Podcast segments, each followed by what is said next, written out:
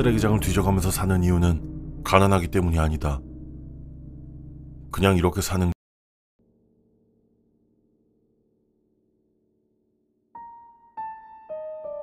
우리 할아버진 뭔가 엄청 새로운 플라스틱인지 뭔지를 발명한 사람이었고 그 덕분에 큰 회사를 운영하면서 많은 돈을 벌었다고 한다. 당연히 우리 아빠도 회사를 물려받을 준비를 하면서 항상 바쁘게 일하셨고 우리 집은 항상 따뜻하고 화목한 가정이었다. 하지만 난 사춘기를 지나면서 이미 정해진 인생을 따라 사는데 질려버리고 말았다. 그리고 아무것도 없이 집을 나와버렸고 그냥 이렇게 떠돌아다니며 살고 있다. 필요한 물건이 있으면 아주 가끔씩은 뭔가를 훔쳐야 할 때도 있지만 대부분은 쓰레기장을 뒤져서 버려진 물건들을 찾아서 쓰고는 한다. 2주 정도 전에 각 지역에서 수거해온 쓰레기를 모아서 쌓아두는 커다란 금속으로 된 파란색 컨테이너였다. 인적이 드문 곳에 위치해 있었고 누군가 관리하거나 감시하는 사람은 없었다. 매일 새벽에 수거해온 쓰레기들을 쌓아둔 뒤엔 하루 종일 아무도 찾지 않는 쓰레기를 뒤지기엔 아주 완벽한 곳이었다. 버린 지 오래되지 않은 쓸만한 것들을 찾기 아주 완벽한 곳이었다. 파리떼가 윙윙거리는 것과 냄새가 신경 쓰이긴 했지만 나는 이미 그런 것엔 별로 신경 쓰는 삶을 살지 않고 있었다. 바닥에 깨진 유리 조각들만 조심하면 별 문제는 없었다. 난 평소와 같이 냄새를 최대한 막기 위해 코와 입을 수건으로 감싸고 쓰레기를 뒤지기 시작했다.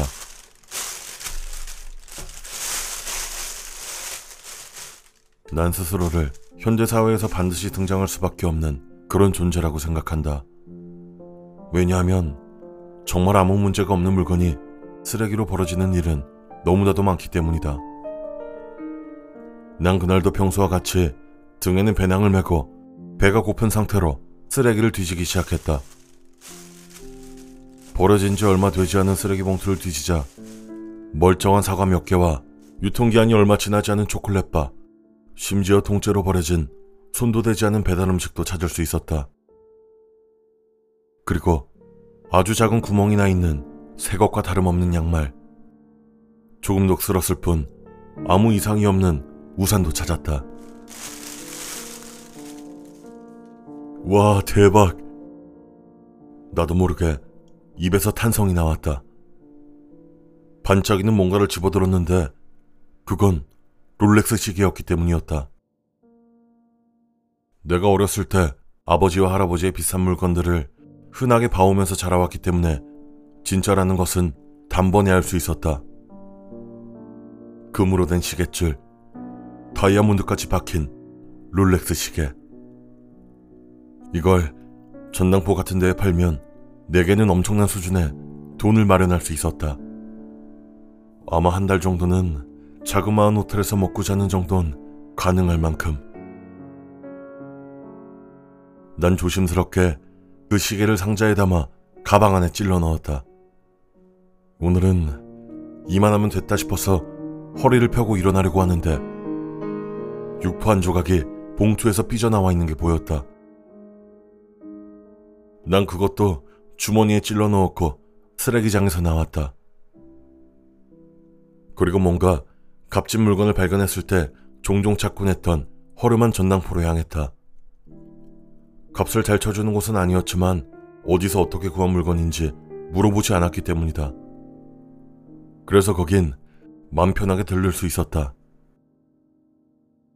아씨 여기요. 전당포 아저씨는 시계를 내보이자 조금 놀라는 것 같았다.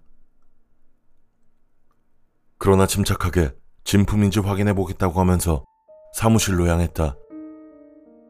역시 이번에도 어디서 구한 물건인진 묻지 않았다.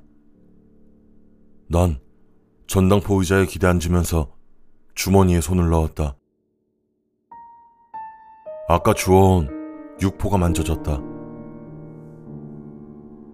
벌어진 배달 음식으로 끼니를 충분히 해결했기 때문에 별로 배고프진 않았지만 그래도 챙겨온 김에 꺼내서 한 입 베어 물었다. 오씨, 왜 이렇게 맛있어? 이건 엄청난 맛이었다. 살면서 처음 먹어봤다고 할 만큼. 어린 시절 온갖 비싸고 신기한 음식은 다 먹어봤지만 이 육포처럼 맛있는 건 경험한 적이 없었다. 난 금세 그 육포를 다 먹어치웠다. 전당포 아저씨가 건네준 돈을 대충 세워본 뒤 가방에 넣고 난 다시 쓰레기장으로 향했다. 비가 오기 시작했지만 가방엔 항상 우비와 손전등이 들어 있었다. 쓰레기장에 들어선 난 주위가 이미 어두워졌기 때문에 손전등을 켰다. 불빛에 눈이 익숙해지는데 조금 시간이 걸렸다.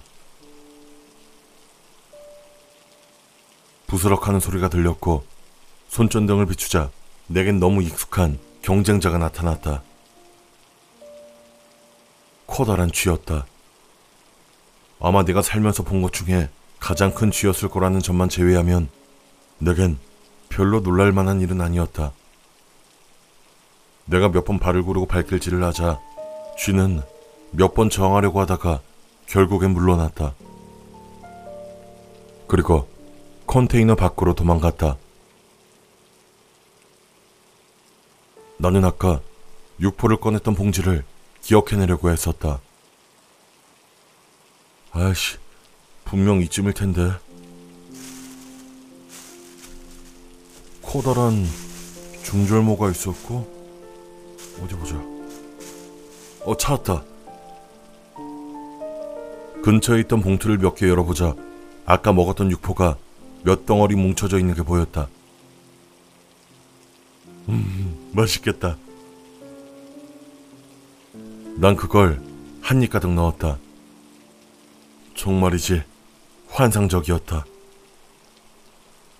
그렇게 맛을 음미하면서 씹다가 뭔가 우직하는 소리가 나면서 이빨에 통증이 느껴졌다. 어, 씨, 뭐야? 난 그걸 뱉어내 손전등에 비춰봤다. 잘 보이지 않았지만 그건 분명히 작은 뼈인 것 같았다. 이게 육포가 아니었나? 난 갑자기 헛구역질이 났다. 그치만 이건 너무나도 맛있었다. 아마 통째로 버린 족발이나 고기 요리가 아니었을까 하는 생각을 하면서 난 육포가 들어있던 봉투를 더 파헤쳐 봤다. 그리고 난 첫 번째 손가락을 찾았다. 그리고 두 번째, 세 번째. 난 사람의 손을 완전히 확인하자 바닥에 주저앉고 말았다. 그 와중에도 장대비 소린 계속 귀를 때리고 있었다. 정신을 차리기까진 어느 정도 시간이 필요했다. 쿵쿵거리던 심장 소리가 조금 가라앉자 난 심호흡을 하고 그 봉투를 뒤졌다. 그리고 마침내 시체의 상반신을 확인하고 말았다. 시체는 성인 남자로 보였는데 이미 몇 주가 지난 듯한 상태였다. 더운 여름 날씨가 계속됐기 때문에 빠르게 부패하고 건조된 것으로 보였다. 내가 먹었던 그 육포라고 생각했던 건 팔에서 떨어져 나온 살 일부분이었나 보다.